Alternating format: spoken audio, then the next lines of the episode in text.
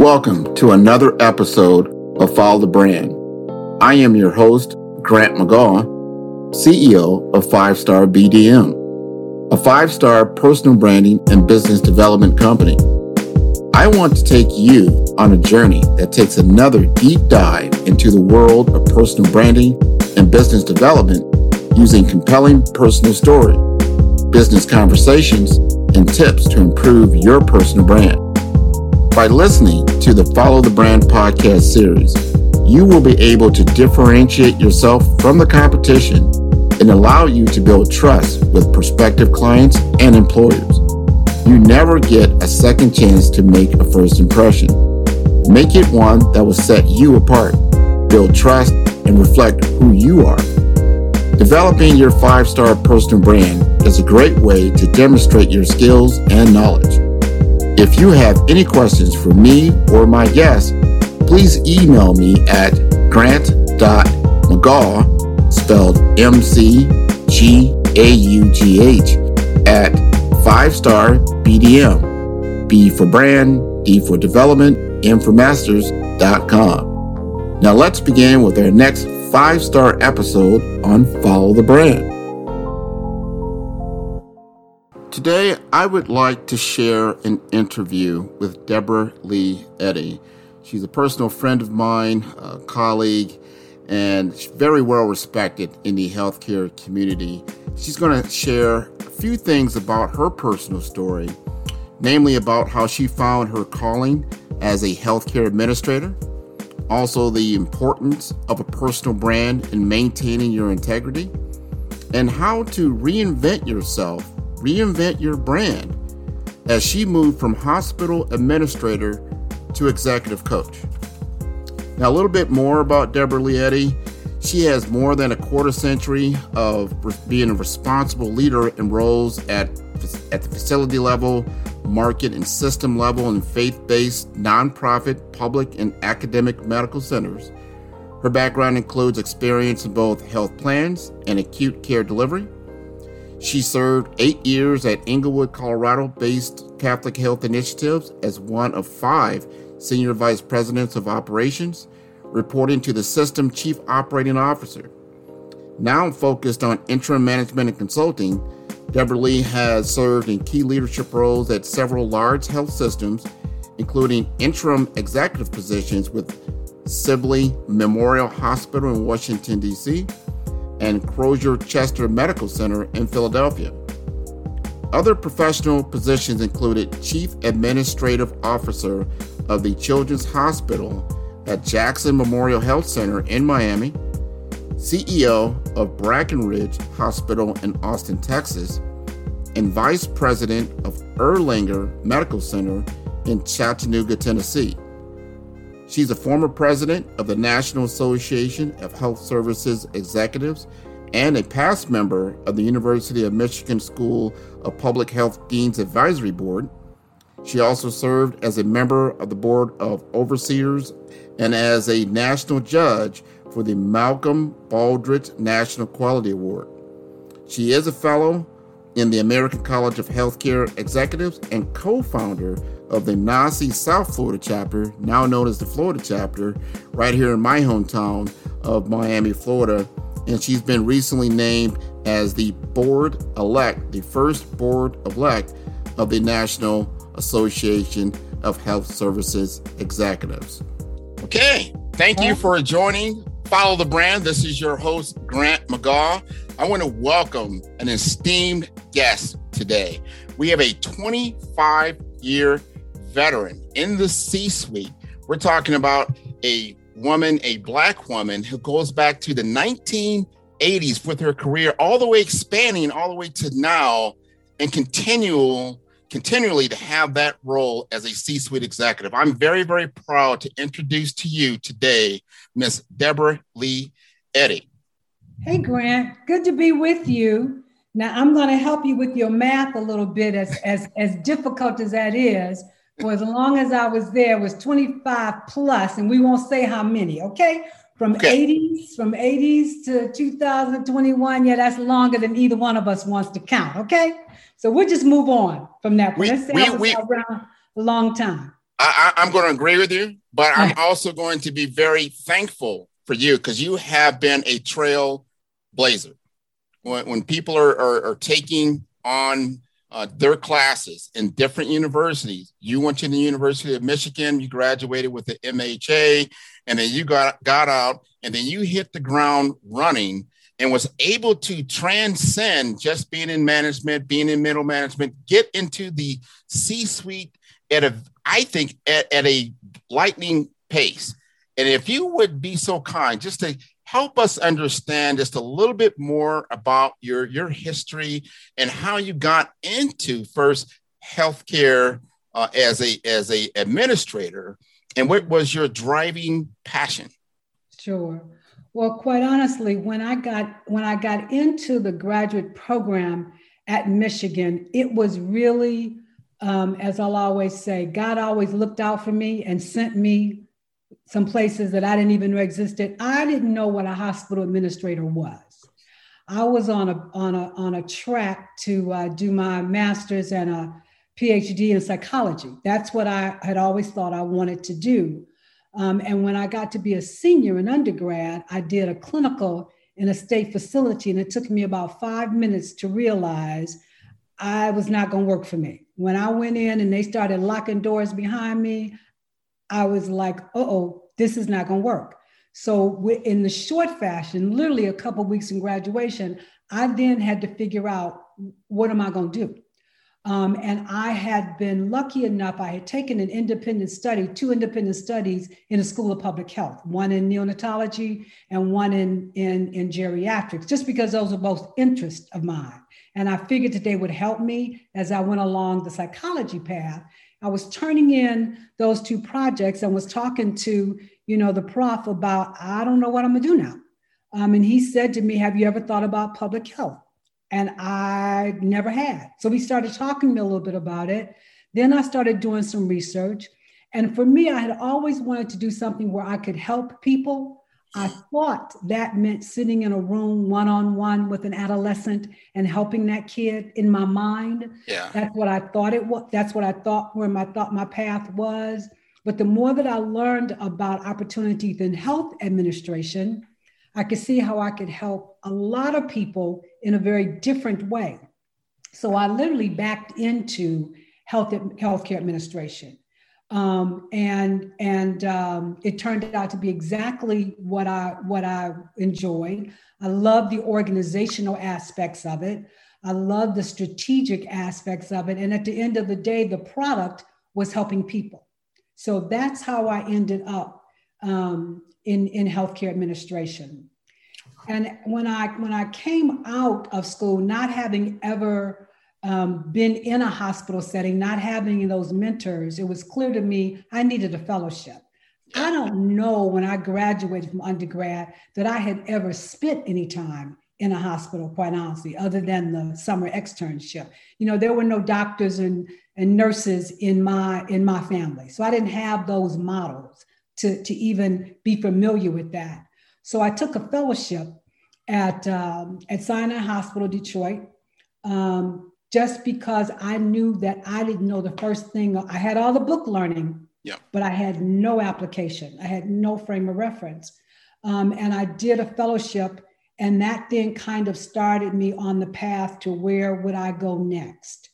Um, in those days, the track was everybody that came out of Michigan thought they were supposed to be a CEO.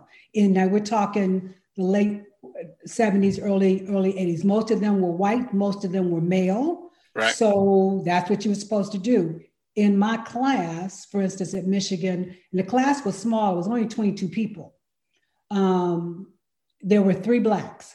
One of them was the daughter of a physician, so she had some understanding. And, and, and my classmate, the brother, had already worked, so he had a sense. I just, you know, I was kind of like out there.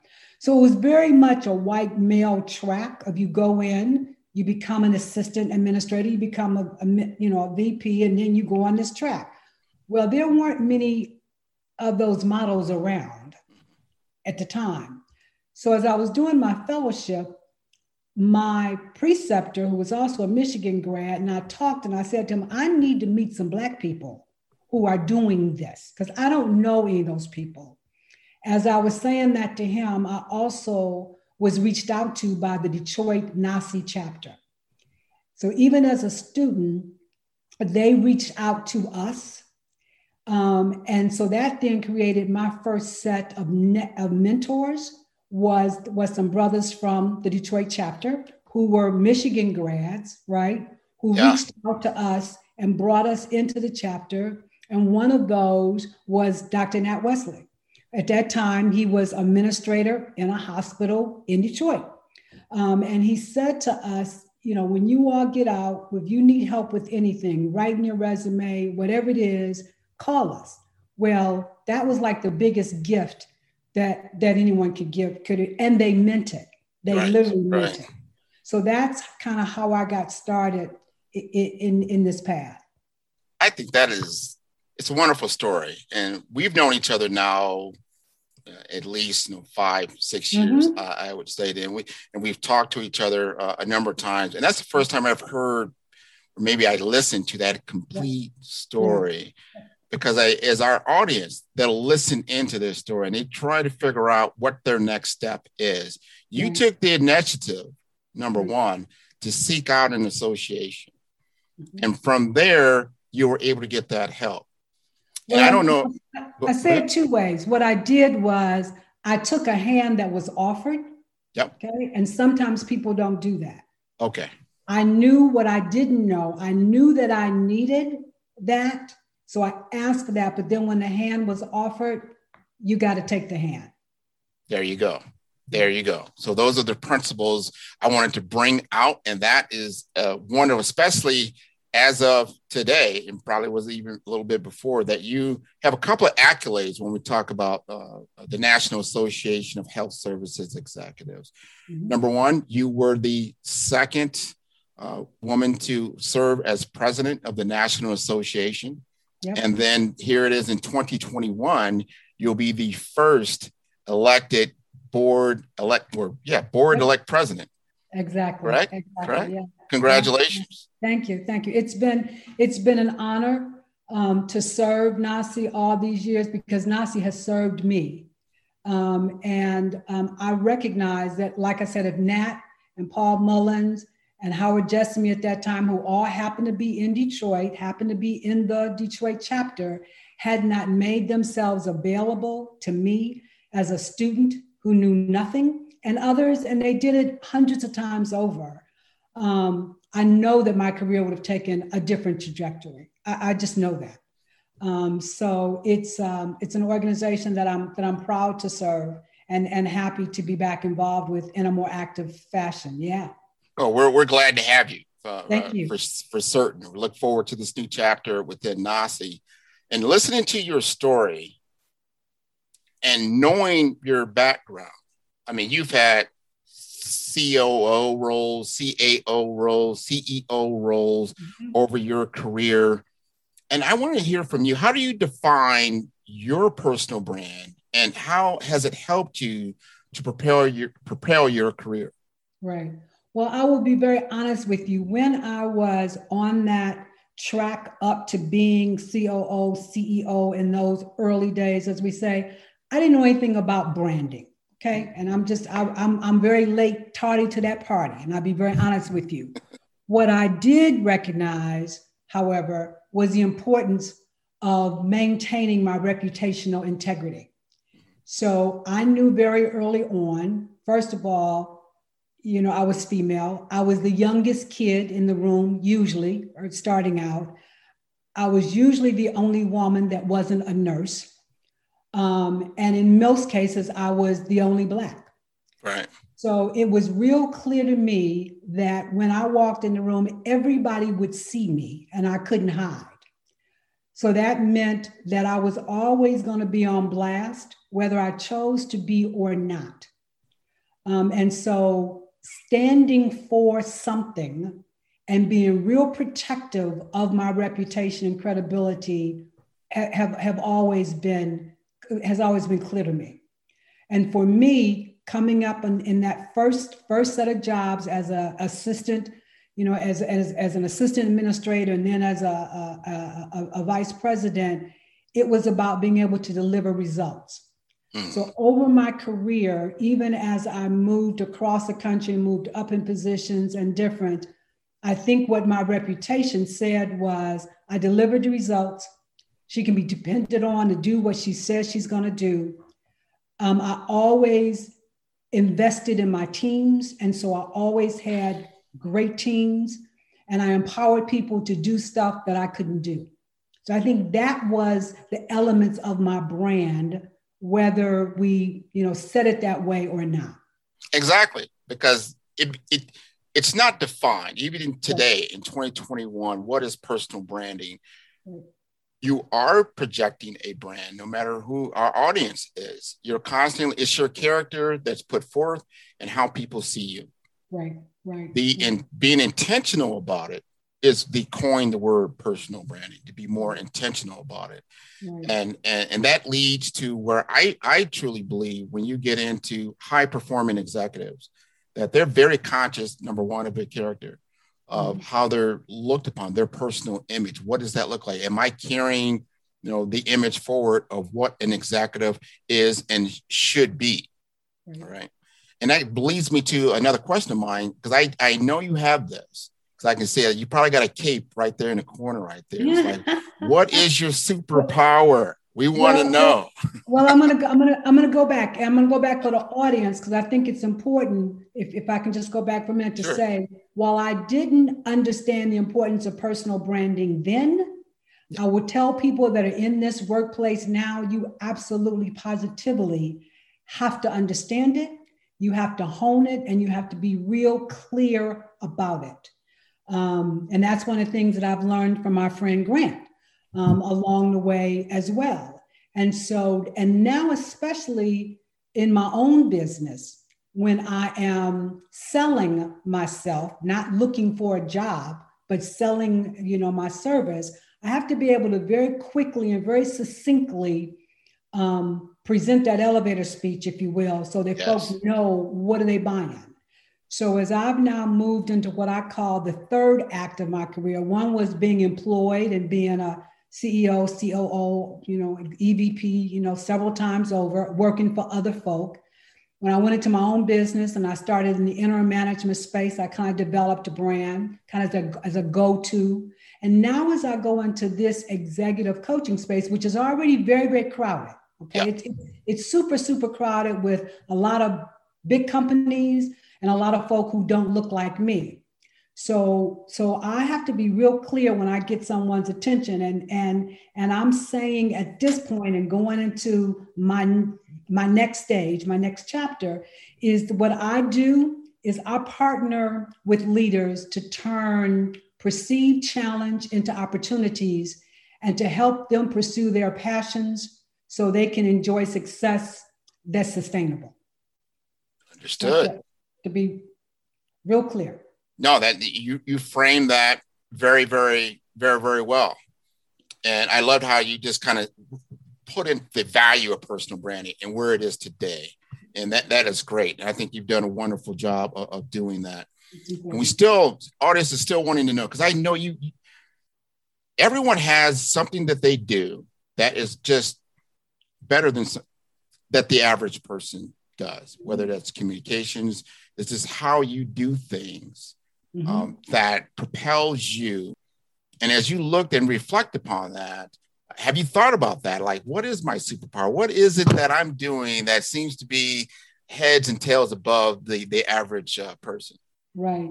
Well, I don't, I don't know that I would say that I do it better than anyone else, but clearly I am really, really confident that I am super at getting people to turn into, to tune into, and to turn up their own greatness. Mm. I've been able to do that when I was a director over managers, when I became an assistant administrator, you know, over directors. That ability to help the other person see inside yeah. and then turn that up and turn it outward um, is, is something that that that that I've always been able to do. Uh, and it's exactly what I'm able to do now at a different level when I'm working with heads of corporations and, and CEOs around that whole executive coaching piece. Because we've all got greatness in us. Correct. And when you're able to help someone else see that in themselves, it's an incredibly rewarding thing um, and it means that they're now doing what it is that they want to do the way they want to do it. I, I think you, what you just said there, first of all, you have great insight. And if you have the power to instill confidence into someone to expand beyond their comfort level mm-hmm. and, and, to push and, and, really unfold them, unfold their uh, capabilities, that's that's a, that's a wonderful attribute.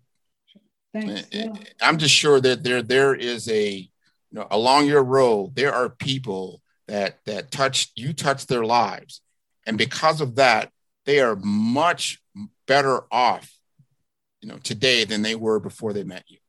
Well, we I, I think I think at the end at the end of the day, if if if if each of us can go back and say that we were able to do that in someone's life Yep. There's no there's no no no greater gift.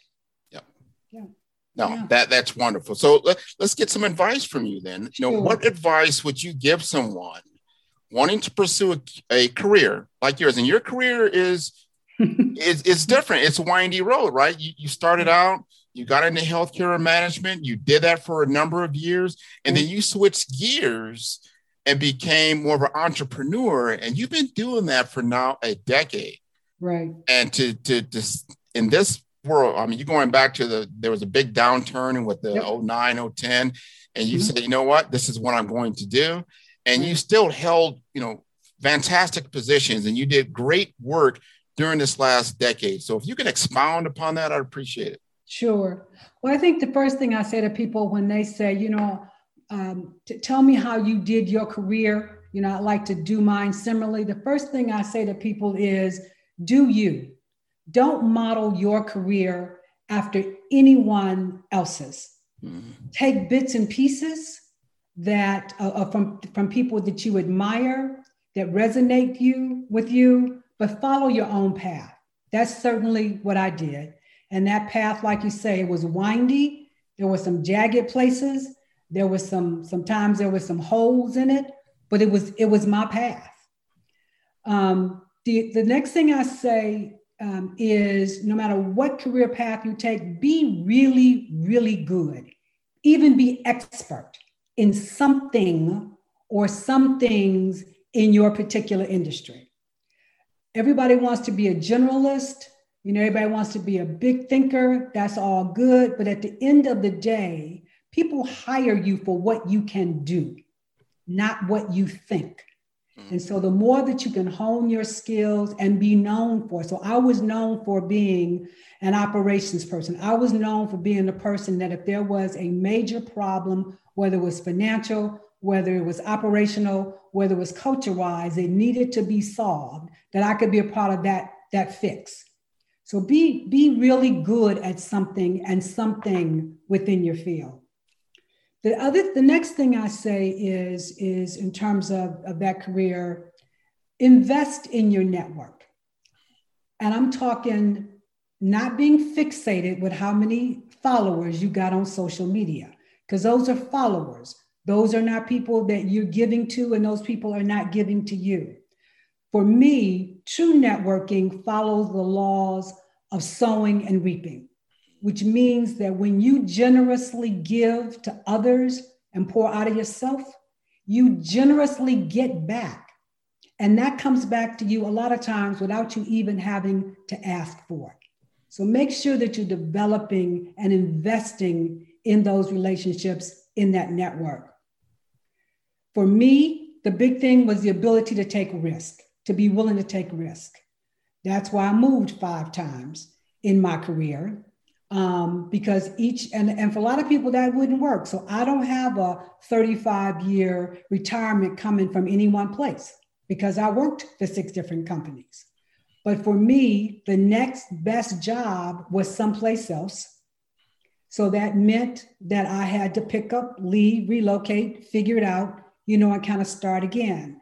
That may not be for everybody, but there are always risks that can be taken so you can expand your opportunities. You got to be willing to take risk.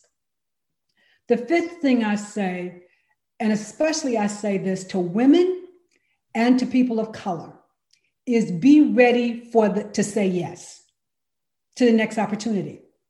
Okay. We sometimes spend so much time in our heads planning and you know and agonizing over the details that the opportunity came and we were still analyzing when somebody else had taken and run with it. So just be ready to say yes and recognize that you're going to say yes to some things you've never done before.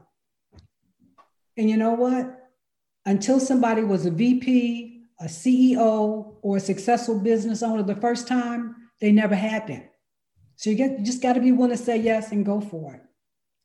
The last two things I'll say, and and and and and, and this one gets people's backs up, but I'm going to say, especially to our mid-careerist and our early careerist, is live below your financial means and save some serious money.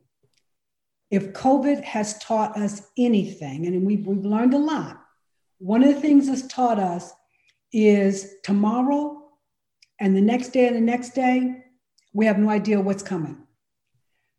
And if we are taking that new sign on bonus and that relocation package and all that stuff that they gave us and spending it in the first three months, and then the company gets bought, and you didn't have a change of control in your in your package and now you are sitting in that house or apartment that you can no longer afford driving that car that you can't afford. The worst thing for any of us and we've all seen it is to look at somebody who stays on a job or in a role that they're struggling in because they don't believe they can afford to make a change so live below your means and make sure that you got that, that you can live no matter what happens the last advice. And, and the last piece of advice, you know, you ask somebody to give advice. They got oh no, go go right, right ahead. But my last piece of advice is is do what brings you joy, no matter what that looks like. Whether that's a profession, it's a technical skill, you know, or it's a vocation. But you got to lean into your passion and be willing to follow that passion, no matter what direction it takes you in even when that direction is different than your peers, than what your classmates are doing, um, or even what your friends think you should be doing. If you can't find some joy in it, it's not going to sustain you, and there's not enough money to make you happy. So that would be my my top seven. Those are excellent uh, points of advice uh, for our audience uh, to take to heart from a, a true survivor who, has been down uh, some paths that you may be going down right now. Yeah. And and I know my audience. I I looked into myself and I asked, who are my biggest influences? Mm-hmm. You know, your influences could be you know people that you could be your your, your relatives, it could be your friends, mm-hmm. it could be your peers, it could be uh, some certain people that you work for, right? right or yeah. just character. I've heard people say that, hey, I've got characters that were on um, television that that that were a, a, role model for me, even though they were a fictional character. I wanted to model my life toward uh, being like that. So, in your life, sure, yeah. So for me, first and foremost, biggest influencer in my life is is the life and example of Jesus Christ. Thank you. I'm far from the best person in the world. Uh, but I'm, I'm, I'm striving towards that example of the ability to love, forgiveness, and faithfulness. And for me, that's more than an, an influence, that's an imprint on my life. Right. This episode is brought to you by Five Star BDM. Five Star BDM is a professional consulting and advisory group keenly focused on business development services for small to mid sized businesses and entrepreneurs. Although every business is unique, they often share challenges that can be addressed through smart branding. Services include process improvement and operations, digital strategy and transformation, business intelligence, digital marketing, and personal branding. Our five star business and personal branding company has helped a number of professionals and organizations to optimize and grow. The result is more business, more opportunities, better reach, positive outcomes. Please visit www.fivestarbdm.com to learn more and view all the episodes of Follow the Brand.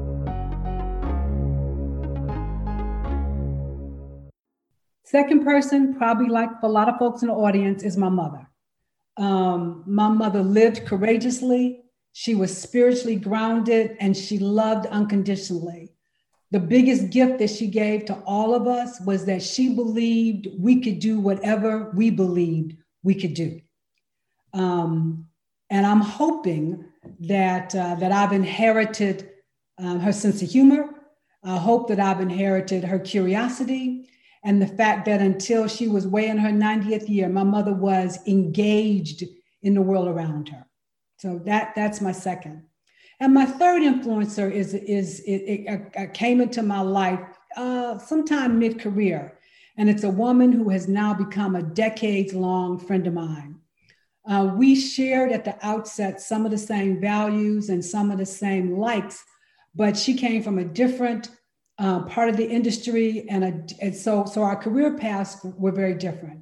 But what I've learned from her and what's impressed me most, and she rose to the heights in corporate America up a different path too. But what I what I get from her is she is incredibly gracious. She is an incredible strategic thinker, um, and she yields quiet power. So those would kind of be my three. Well, those are are three pillars of success. I think anybody would would treasure, yeah. uh, uh, without question. They propelled you through a lifetime of, of success. Just being in success is measured in many, many, many different ways. And one of the ways I measure it is just happiness. Yes. So I think if you have happiness in your life, no matter what your station is, I think you're successful. Uh, obviously. So um, so I have one additional question. Now I might have a few more because there's always because your conversation with you is very exciting. I love hearing because everyone has a story, mm-hmm. but until you have the opportunity to tell your story and really realize how your story is impactful to other people, right? You know, because that that hearing that story, just like we heard the story of Jesus Christ, Mm-hmm. If no one tells that story, millions and millions of people would never know that story. So somebody has to tell the story. So exactly. each of us has a story to tell. I truly believe your story fits perfectly into someone else's uh, particular situation. And that's exactly what they needed to hear or know to make some key decisions in their life. So thank you for sharing that. So tell me a little bit something about you or something that is very interesting that people don't know. Well, I am I am very much a people person. I'm a natural connector, you know, and I'm a person who can work a room. And most people that know me know that. At the same time, now Grant, I'm far from an introvert, um, but I'm most at ease one-on-one um, or simply keeping my own company. As much as, as I've been favored to be able to be upfront and, and, and all of that, I could go the rest of my life and never have to stand in front of a podium again or never have to be center stage. So it's one of those things that I have learned to turn the wattage up when I have to. Um, it was required in the roles that I've led, but in truth, that's not necessarily who I am. Um, and so I enjoy not having to do that at this point. Yeah, very much. So now I get to ask my own question that I want to ask of my because I as I got through this and I we you know looked at my agenda and I said, you know, what I really was intrigued by right. is just your your, your business, DLE. Uh-huh. and I, I figure that stands for Deborah Lee Eddy, right? And that you made that leap, and then for 10 years you've been doing this, right? Mm-hmm. And, and looking at your resume, it looks like, yeah, you went in and did some system management, you know, for, for certain institutions over a period of months, doing some project work and that type of thing. But you're right. really into this executive coaching. If you could help us understand and kind of frame what you're doing now, I, I would appreciate sure. it. Sure, sure. So when I went into and when I when I went into my own business back in 2010, and this may be helpful people to, for people too. Um, I was working for an organization that hit that 2009 financial wall and did a massive restructuring, right? So for all the all the accolades I had gotten and being a, a, senior VP over a region and all of that, the reality was I was out of work. Me and some other folk too, but that was that was it. And so I tried for some time to fit myself into another similar type organization. Um, and it was a struggle. I just I couldn't find the right thing. It was going to mean I was going to have to move again. That would have been the sixth time I would have had to move. I wasn't ready to move again. All of that. So I just you know, and and I talked to people in my network about so what am I doing wrong? What do I need to do differently? All of that. And somebody said to me, "Have you thought about doing some interim work?" Because the the the rep that I had at that time, as I was looking for jobs, was that I had been um, so quote, and this is these are code words, mm-hmm. okay. Mm-hmm. I had been so highly placed, code word, that you would never be happy in just a CEO role. Now I know that sounds absolutely ludicrous, which is why I say it was code. Okay. But that's what I got because right. I was over a region and I had, you know, five or six states and blah, blah, blah. And the fact that I wanted to just go back and run a, a medium sized system, I couldn't sell that to anybody. So somebody said to me, you know what, Deborah, you will have to change your profile. Mm. You've been out there so long at this big level. That's not what you're looking for. You got to figure out a way to change that profile. Have you thought about doing some consulting work? Had never thought about it. So I then pared down my resume, all right, de emphasized some of the things, if you will, so that I could get somebody to talk to me about going in and doing interim work. And I said, I will do whatever job in the hospital that you need to have done.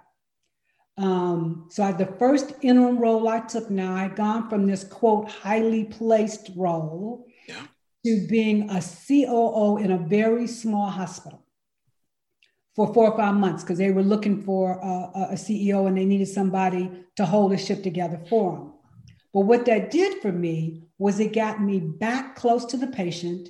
It got this halo off of my head, right? And it showed that guess what? Yeah, I still knew how to run a hospital. Nice. I've been running multiples of them. Okay. So sometimes you have to be willing to hear what your network is saying to you, you have to think about how do I change the brand, if you will. Yes. in my in my case, I had to dial it back. Um, but that gave me the opportunity to reformat or you know reinvent myself in another way because it was clear to me once I did that first one that I kind of enjoyed being that contractor it said to me, you know what? If I don't like this, it's only going to be four or five months at the worst, right? How bad can this be, right? Um, and so I then parlayed that into about a 10 year career of doing interim management all over the country, from single hospitals to multi hospital systems, all of that. Again, because I was able to demonstrate that I would solve the problem, right. I could navigate culture, and I could create a path forward for the person that was coming in. And for me, it, I made it real clear to my clients I am not your permanent person. Let's be real clear. Interim, I'm good. It has a beginning, it has an end. It was never as short as they said, but that's okay. Um, but that gave me a sense of um, both urgency and authority over my career because I knew I had a limited time to get it done. And I knew at the end of the day, I was going back home. Okay. So that was then, and, and then, but what I also realized from having been in so many places, so many organizations, not only in my own career, but in this work, it was so clear to me that there were so many leaders that were coming into organizations that were highly recruited, spent a lot of money getting them, and they would get into the organization and they wouldn't last mm. or they weren't thriving. Right. I also met a lot of people, especially when I was doing my interim work, that were just looking to get out. They were just waiting to get out because they were not fulfilled in what they were doing. So it came real clear to me something's missing here. These people are smart. You know, they paid a lot of money to recruit them. Why, why isn't this working for people? And it gets down to, again, people being able to tune into what about this role or what about this job drives my passion? Right. And how have I gotten so far away from it? So, my executive coaching business allows me to help people get back to that. You chose this role for a reason, right? It was serving you then. If it's not serving you now, what's going on with that? Now, for some people, that conversation means they're at a different point and they're ready to go. But for a lot of people, it's about helping them reclaim their power and their joy in what they're doing. So that's how I got into executive coaching, and, and I love it. The other thing I love about it is it's not limited to healthcare because leadership is leadership regardless of the industry. Everybody's always chasing the dollar, trying to increase sales or revenue, reduce cost or expenses, improve quality, right? And create more reliability, more reliability in the system. I don't care whether you're insurance, whether you're in academia, whether you're, you're, you're in business for yourself. Those principles are the same. So the pressures and the struggles that leaders find themselves are universal. So, I, and it, so I love it because I get to learn when I'm coaching people outside of healthcare, I learn a lot about different industries and I'm still able to help them accomplish their goals. So that's how I got here. This, this so impressive. And during that conversation you just had, your superpower, your tape was just flowing, you know, and, and, and I say that because you're using your executive coaching skills. You're see, you're you can see the potential in someone. You see where they're at, and you can then give them the directions first of all to help them see it for themselves, and what's the right path for them to go into, and that mm-hmm. creates a lot of value not only for yourself but for that individual to and sometimes it happens a lot. I know in, like in writers they get writer's block. I think in career you get you get into a block you get into a funk you're trying to figure out what am i doing here? What, what's happening? And you got to reclaim that passion right. that got you there in the first place is I that right an example of writer's block is that's an example you'll you'll hear i'll use that now i'll steal that from you now go right ahead we get blocked. You know, yeah. we get stuck. We all get yep. stuck. Yep. And um, and sometimes we need some help getting unstuck. Um, and so it's it's and and for me, it's it's um, it's not work. It's just pure pleasure. You know, doing interim is work. I mean, getting yep. on an airplane every week, going into somebody to an organization that's in the middle of a merger or an acquisition or the ceo walked off or there's been a major you know quality issue that's work it's work that i enjoyed but it's work mm-hmm. being able to work with leaders and we're all leaders and i say leaders you're a leader whether you realize it or not um, we're all leading somebody some of us are leading more people than others but all of us are leading somebody and some processes um, so to be able to help people get past that writer's block, as you say, yeah. it's just it's just it's just for me, it's just pure pleasure. And you know what? And I and I get paid for doing it. So you know what could be better? Not not at all. That that that's pleasure in itself. Right. So if people wanted to get in contact with you and your business, because they might need your services, can you give us uh, uh, your your tagline, your address, and that type of information? Absolutely. So it's Deborah Lee hyphen Eddy, and my email is dle at dleleadership.com. Um, and um, and I'd love to, I'd love to talk to him. And I'm also real clear that part of the part of the commitment that I have to helping people get unstuck is also making sure that you get partnered with the right kind of coach. It's like finding a good hairdresser, a good barber, or a good physician. You know, not everyone is for everyone. So, um, a, a lot of times, what I will do is do my best to say, you know what, this chemistry isn't going to work between us, but that's fine. Let me see how I can help you get to someone that may be a better fit for you. That is wonderful. So that you know, obviously, what you're doing for yourself and for the individuals that need you will find success. That I I 100% endorse. I see that. I'm so glad that you spent this time with uh, me today. So we're going to go ahead and conclude. I want to encourage my audience to definitely reach out. First of all, reach within yourself. Mm-hmm. Find within yourself what's necessary for your next step. And if you feel that you need to contact Deborah Eddy, please do so. You've got her contact information now. And for us, this is our, I think, our third or fourth show on Follow the Brand. And I want to encourage all of you to continue to tune in. You can tune in on my website at www.fivestarbdm.com. Follow the brand, where you can find us on Instagram. And then we're across all the other podcast platforms. So from both of us, thank you very much for tuning in and hope we'll see you next week. Thank you. Thank you, Grant. Thank you so much.